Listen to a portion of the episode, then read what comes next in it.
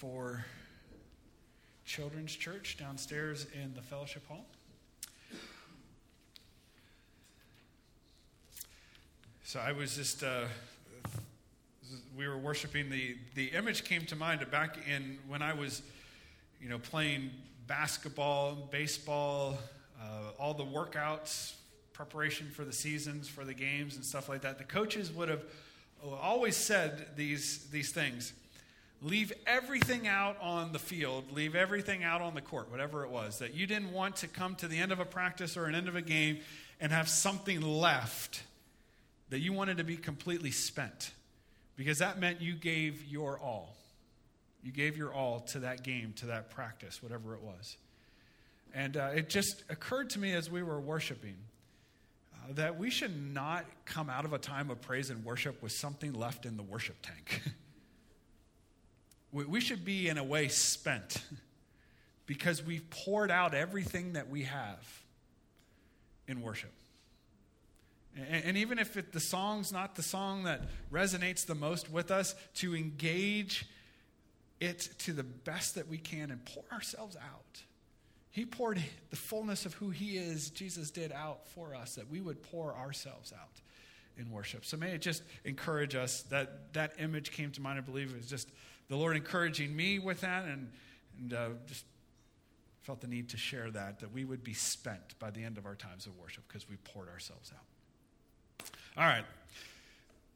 We're in this series on lifting up our low view of God. And this idea of the high, God is, is high and exalted and lifted up. And from the book Knowledge, or, uh, Knowledge of the Holy from A.W. Tozer, we're kind of following that as a, as a guide uh, to lead us in this series. He talks about the fact that a low view of God, that if we, we see God uh, for less than he is, that that's where this lack of worship comes, this lack of passion.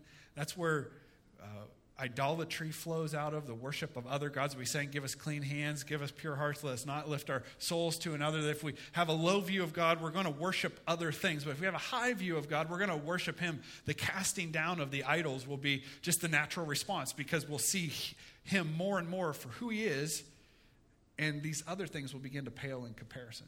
So the higher our view of God, the greater our worship, the greater our willingness to obey, the more we will pour ourselves out. It won't just be something that we should do in worship, but it will be the natural response because overwhelmed by Him with a view of Him in that way will overwhelm us. So, today uh, we talk about the mystery of the Trinity.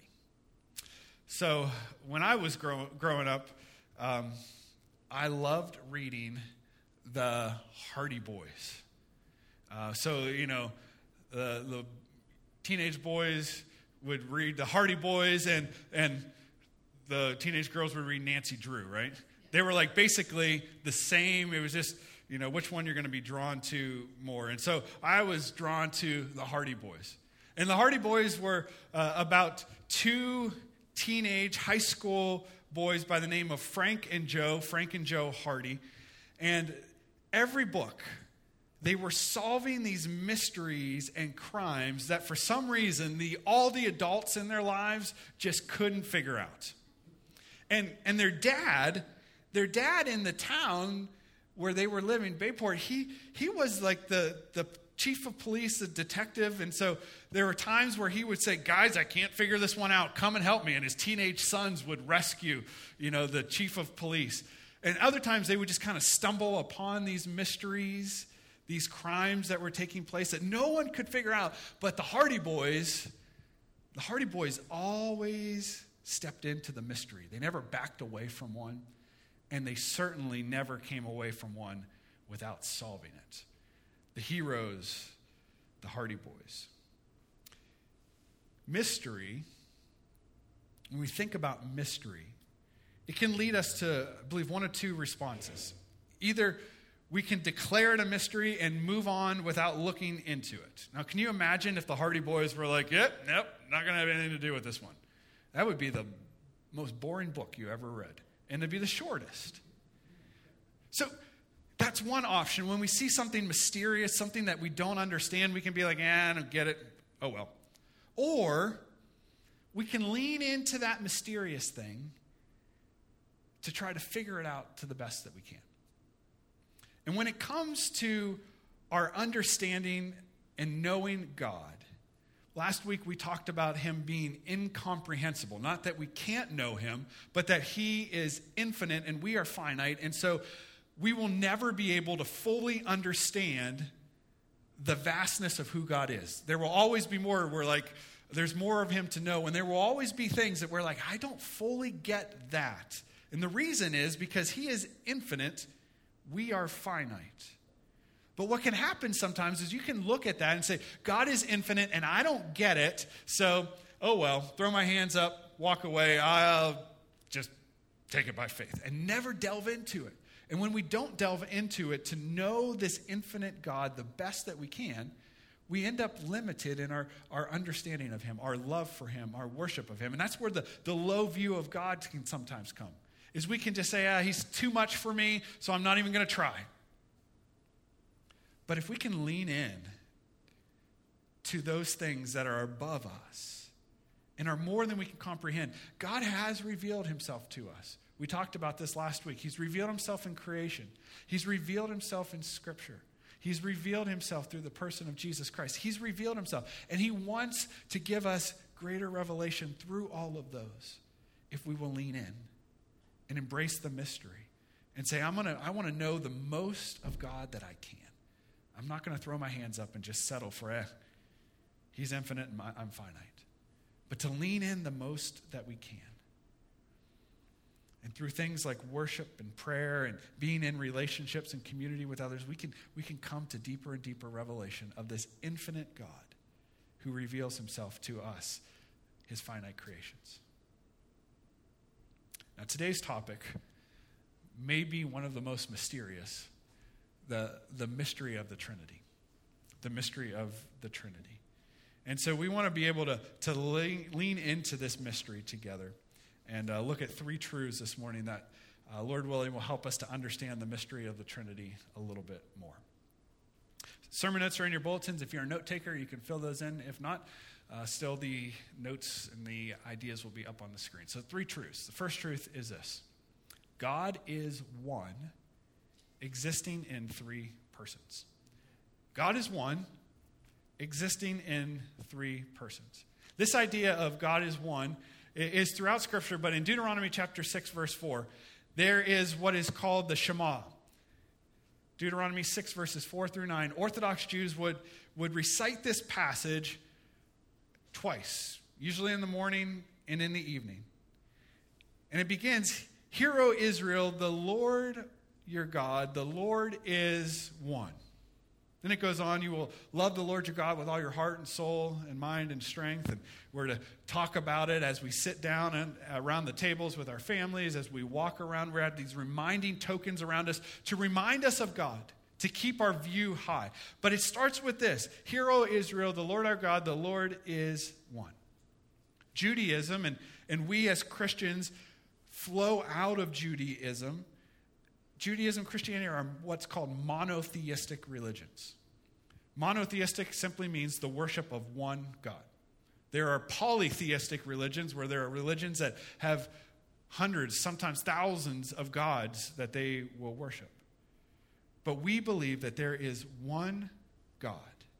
However, the mystery of this is that this one God is also existing in three persons one God who we believe is infinitely perfect, but existing in three persons.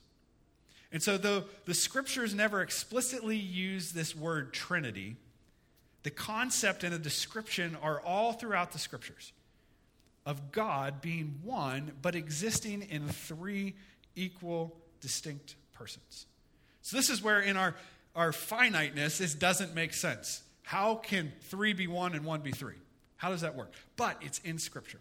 And so I, I want to just show us a few examples of where we see this laid out in Scripture. One instance is in Matthew chapter 28, verses 18 through 20. It's the Great Commission. It's what Jesus gave his disciples before he ascended into heaven. It says, Then Jesus came to them and said, All authority in heaven and on earth has been given to me. Therefore, go and make disciples of all nations. And here's where we see the Trinity baptizing them in the name of the Father, and of the Son, and of the Holy Spirit, and teaching them to obey everything I have commanded you. And surely I am with you always to the very end of the age. The three persons of the Trinity are Father, Son, Jesus, and Holy Spirit. Paul, in his benediction, in his blessing to the Corinthians, in 2 Corinthians chapter 13, verse 14, says, May the grace of the Lord Jesus Christ and the love of God and the fellowship of the Holy Spirit be with you all. Three persons of the Trinity mentioned together.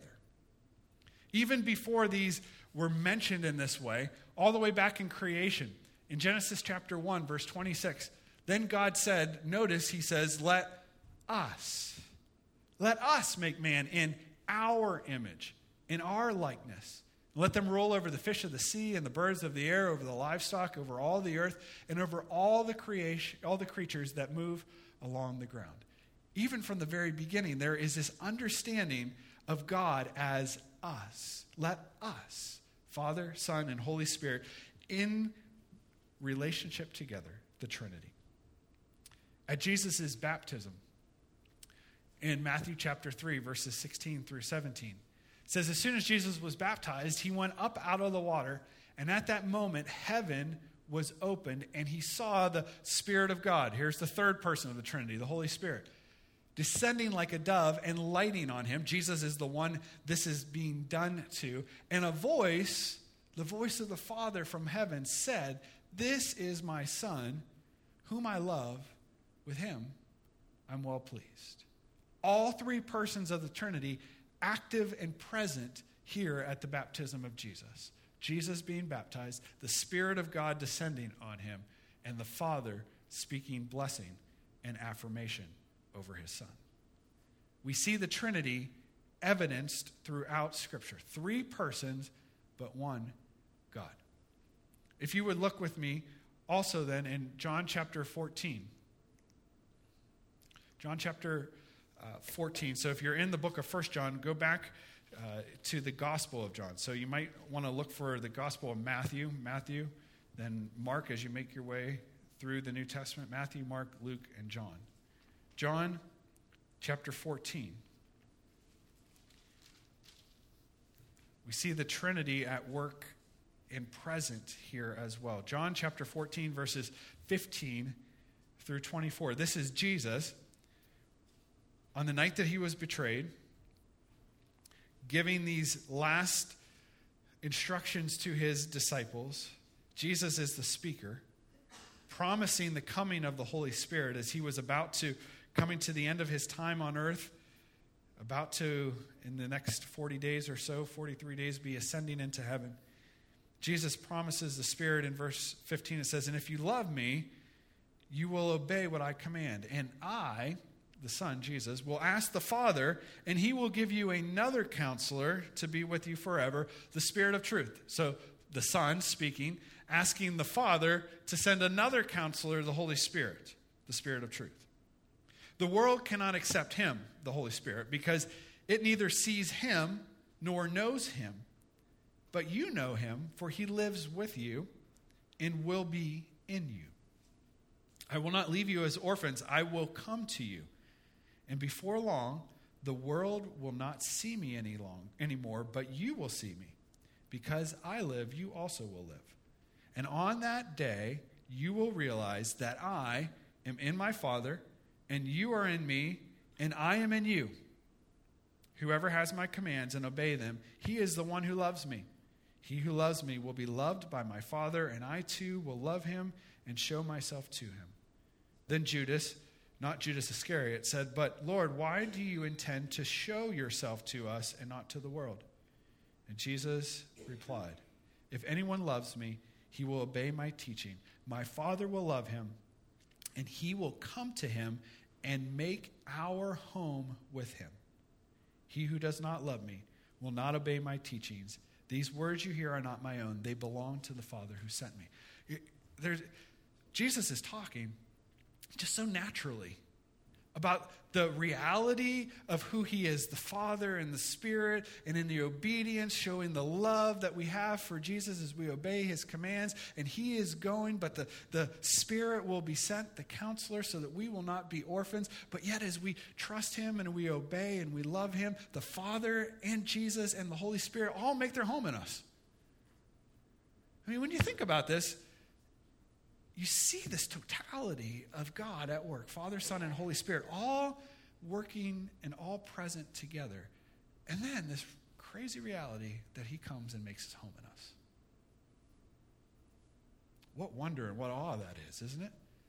That the fullness of God, one God in three persons, would come and make His home in us. So God is one.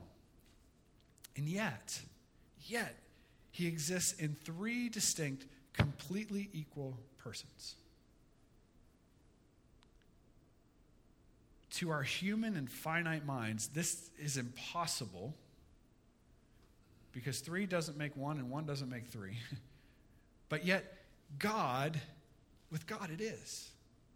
He is the infinite one, three persons in one and he reveals himself in scripture even when like we can we can understand it in, in, concept but even where it doesn't fully make logical sense, we believe that it's so because it's all throughout the scriptures. The Lord our God, He is one, He is infinitely perfect, and He lives and exists in three persons. Humanly, we may try to understand this. A number of examples have been given to understand what God is like as Trinity, such as we have those examples like an egg. You have the egg three parts to the egg in one whole, right? But the problem is the, the shell is like really, really small. And the egg white's about two thirds of the egg, and the egg yolk is about a third. So you have these three parts in one, but they're not equal. So it kind of illustrates it, but it kind of doesn't. Then you have sometimes people will talk about water. Water can exist in three forms solid in ice, liquid, what we drink, and in its gaseous form.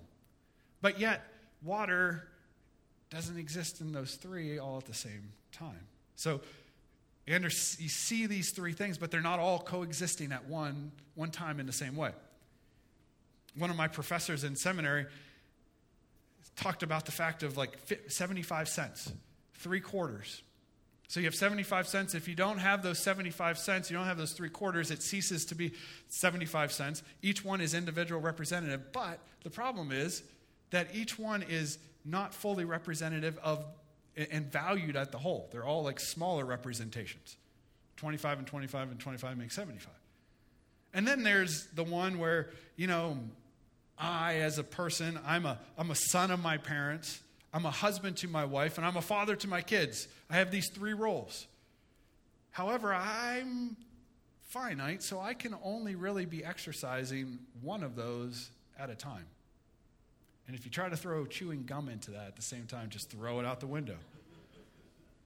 So, all of these, there's ways that we can understand and we can look at it and say, ah, we see God is like, but they fall apart because He's infinite and we're finite. We can understand it to a degree. God is three in one, acting at all times, which brings us to the second truth. God is one, existing in three persons. Second truth is God acts in harmonious unity. Tozer talks about this in The Knowledge of the Holy, that God acts in harmonious unity at all times.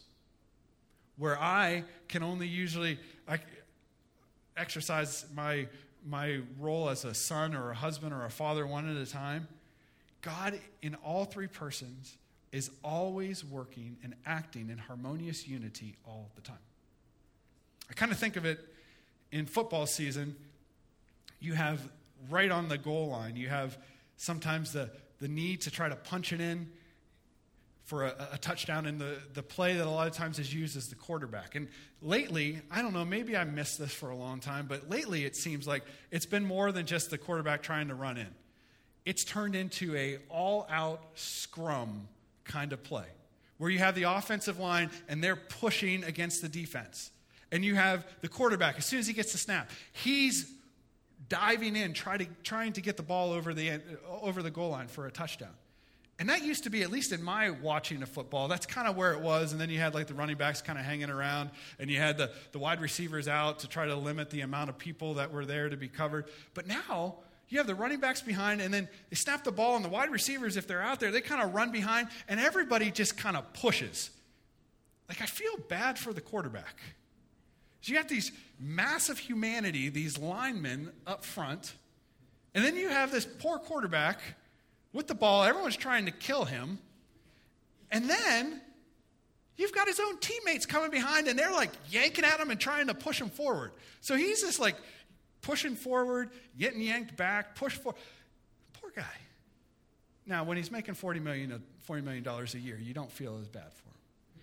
But it's like that. It's like the whole team working in harmonious unity to try to get that ball over the goal line.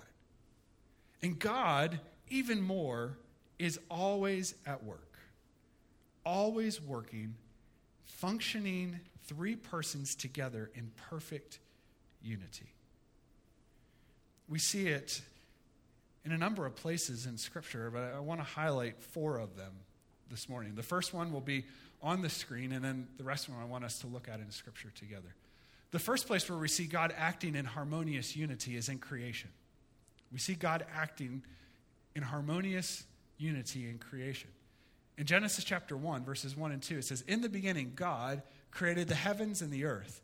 And now the earth was formless and empty. Darkness was hovering over the surface of the deep. And the Spirit of God was hovering over the water. So you have God the Father, you have the Spirit at work. Where's Jesus at?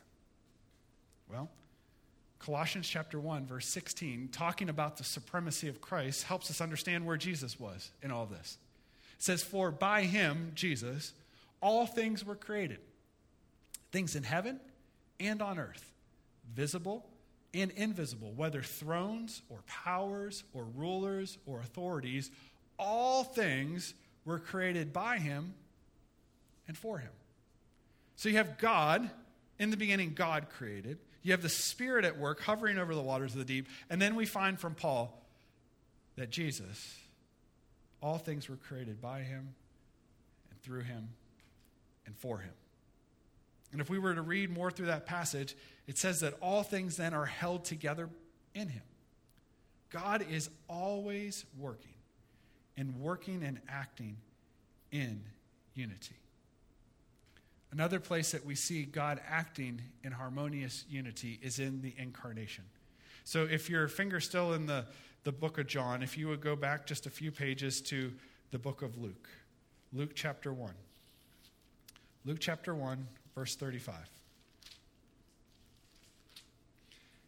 This is the account of Jesus in his incarnation, his coming the angel Gabriel coming to Mary to tell her that she would be carrying Jesus. And in Luke chapter 1, verse 35, says, The angel answered, after she said, How will this be since I'm a virgin? Verse 35, the angel answered, The Holy Spirit will come upon you, and the power of the Most High, God the Father, will overshadow you. So the Holy One to be born will be called the Son of God. Do you see all three at work? In the incarnation, you have Jesus as the one that we see. We see him coming, we see him at work on the earth in flesh. But the Father, the Most High, overshadowed, and the Holy Spirit coming upon. This is the mystery of the incarnation. All three persons of the Trinity working as one. If you're in Luke, if you want to go back to the book of Hebrews, to Hebrews chapter 9, verse 14, we see God acting in harmonious unity in the atonement. The atonement is all about the covering over of sin through the shedding of blood in order to make us right with God. Sometimes this idea of atonement will be, there'll be a play on words of uh, atonement allows us to be at one with God, at one with God. But atoning is God's system of shedding of blood so that sin could be atoned for, sin could be paid for. The price of death for sin would be paid for through the shedding of blood.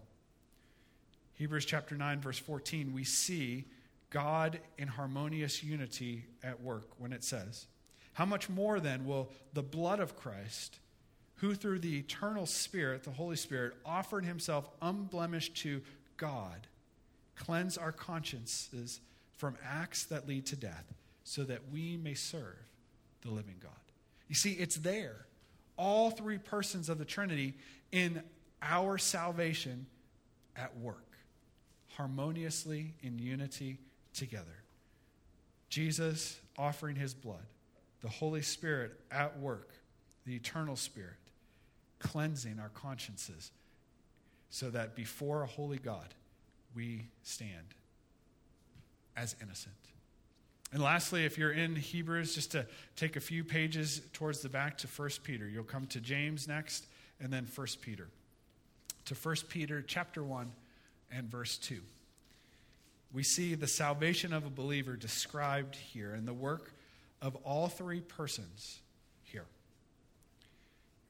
1 Peter chapter 1, verse 2. I'll begin uh, in reading uh, verse 1 first. It says, Peter, an apostle of Jesus Christ, to God's elect, strangers in the world scattered throughout Pontus, Galatia, Cappadocia, Asia, and Bithynia, who have been chosen according to the foreknowledge of God the Father, through the sanctifying work of the Spirit, for obedience to Jesus Christ, Jesus Christ and sprinkling by his blood. Grace and peace to your be yours in abundance. We see all three in our salvation at work. We see God the Father in his knowledge, foreknowledge of us having chosen us. We see the sanctifying, the making holy work of the Spirit.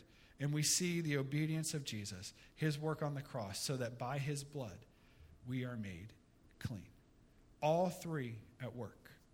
God is one but he's working in harmonious unity among all three persons of the Trinity to will and to act here on this earth. Just all this information. You may have read if you've been around Scripture for a while, or if it's new to you, we see it all throughout. God in three persons exercising and acting for the purposes of God to be accomplished Father, Son, and Holy Spirit. It's incredible, really. It's incredible to understand, especially as we see the inability of our human being, of us as human beings, to act like this, isn't it? All you have to do is look at politics today and see how often does anybody work in harmonious unity. but here is a picture of who God is Father, Son, and Holy Spirit completely on the same page, working. Not one is superior and another as inferior, not in competition with each other, all working for the purpose of God's will being accomplished. What wonder and awe comes when we see Him in this way we see him in this way. Which leads us to this last truth in this mystery of the Trinity. And that is, we see where we started in 1 John chapter 4, verse 7, that God is love. God is love. If you're in 1 Peter, just we'll finish where we started in that reading. You're in 1 Peter, just a few pages back to 1 John chapter 4 reading again the first two verses, verses 7 and 8, it says, Dear friends, let us love one another, for love comes from God. Everyone who loves has been born of God and knows God. Whoever does not love does not know God because God is love. John writes that we should love one another. We should love one another because, as his people, love comes from him. He says that love is the distinguishing factor of one who was born of God and who knows God. And, and the original language, this is not like physical love. This is not like brotherly friendship love. This is agape love, which is the kind of love that is only from God, that is not from anything I can give out, get out of this. This is my own choosing to give to you, completely separate from anything I'm going to return. This is God's pure love. It's, it's an infinite kind of love that He allows us to share. And He says this kind of love comes from those who have been born of Him. They've trusted Christ. They've had a, a salvation experience where the Spirit of God comes and makes us new, makes us born again. And it comes out of one who knows God. And that not loving is the sign of not being born of God. Because love comes from God because God is love. Now, I remember growing up in church, this was one of those things I knew all the time God is love. But it wasn't until I began to understand how, what is love really? And so you, when you break it down a little bit more, love, for love to exist, love needs a giver and love needs a receiver. Or there isn't love. I may love you, but if you just reject me, has there been a love relationship there? No. Love needs to be given and it needs to be received in order for there to say there truly is love. So the scriptures say, John says that love comes from God. But where does love, how does it come from God? Because he goes on to say, because God is love. How can you be love if love needs a giver and a receiver? And before time, before we were ever around, God has always been love. How could that be? Well, here's how God is in a perfect love relationship within himself. So the Father loves the Son and the Spirit. And the Son loves the Father in return and loves the Spirit. And the Spirit loves the Father and the Son. There is this circular love relationship where all three persons of the Trinity are in absolute, perfect, unending, unified love. Not as one greater than another, but all equal with different parts to play within the Godhead. Love. Perfect love in relationship. So think of this. If God wasn't Trinity, he could not be love. The reality that he is three persons in one God enables there to be love here on this earth. If he was just one God, just the Father, love would have to come from somewhere else for him to love us. But he is love because one God in three persons in perfect love relationship together. It's pretty incredible, isn't it? And the more we delve into, the more we just ponder and meditate on the fact that God is in perfect love relationship with himself, the more we stand in awe of who he is. And then it makes verses 9 and 10 even that much more incredible. Verse 9 This is how God then showed his love among us. He sent his one and only Son into the world that we might live through him. This is love. Not that we loved God, but that he loved us and sent his Son as an atoning sacrifice for our sin.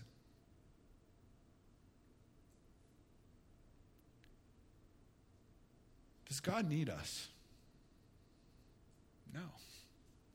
God doesn't need us. He's in perfect love relationship with himself. He is perfectly self existent. He glorifies himself just because of who he is. But he has chosen to create and to express his love in creation, to express his glory, to show us his power, to allow us to see and wonder who he is in creation. And then, when we sinned, when Adam and Eve sinned, and before we go through all the stones at Adam and Eve, I'll be the first to say that if I was the first, I would have probably done it too. And I think all of us would have eventually said, Yeah, I would be in the same place that Adam and Eve was.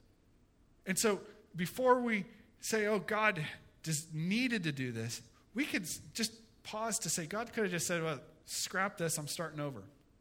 But He didn't. In love, He sent His Son.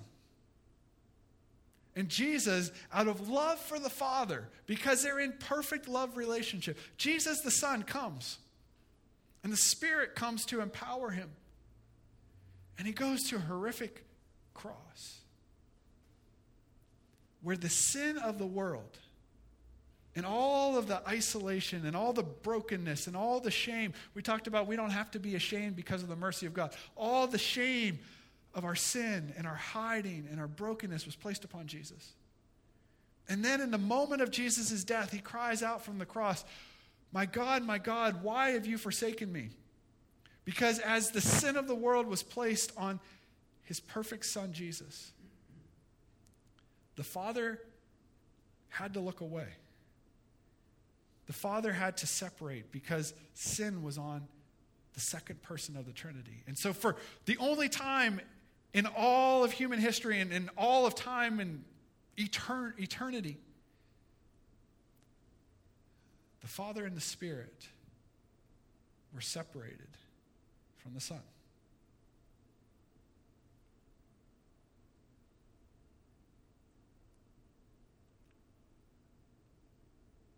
This is how he showed his love for us.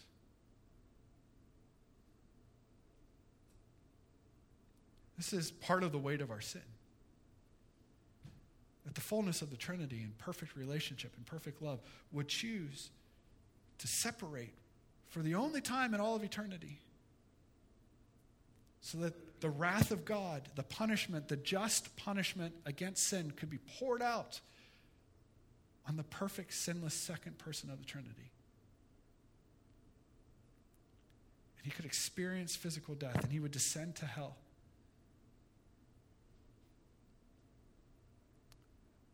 But praise the Lord, it did not end there. The Father wills and the Spirit empowers and raises Jesus from the dead on the third day to pay the price, the penalty for our sin, that Jesus, the second person of the Trinity, would become the atoning sacrifice for our sin. This is love, not that we loved God, but that He loved us and sent His Son as an atoning sacrifice for our sin. This is our God. And this is good news. Amen? This is extremely good news. That the infinite would do this for the finite.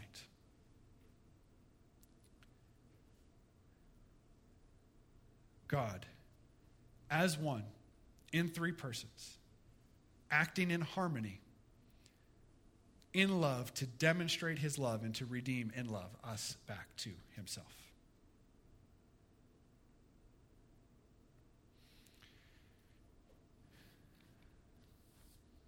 This is only beginning to scratch the surface of who he is as the Trinity.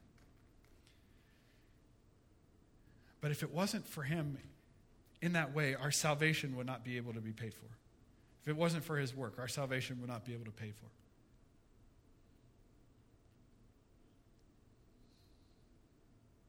And friends, today we can ask the question why is it so important to know God and to delve into the mystery of the Trinity?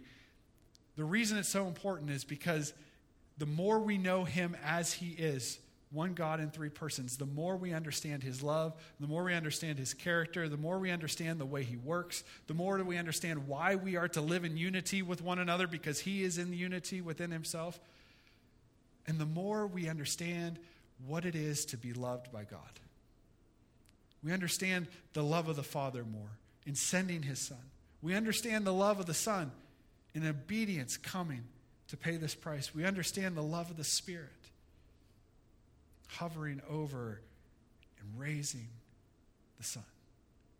And so we can encounter the love of God in ways that we were intended to encounter Him as one God existing in three persons. Oh, the depths of the knowledge of God, how unsearchable His ways. May we lean in more and more, and may we say, God, I want to know you in the fullness of who you are Father, Son, and Holy Spirit, one God. I want to know this love in increasing measure. As Paul said, that we would begin to know how high and how long and how deep and how wide is the love of God for us in Christ Jesus our Lord. May we know that love more and more. And may it lead us to places of worship where we would exalt the name of our God higher and higher as we stand in awe of Him. So, worship team would come. Let's just look to this God together and stand in awe and prayer of Him together. Oh God, Father, Son, and Holy Spirit, we come to you. We come to you in the name of Jesus, Father.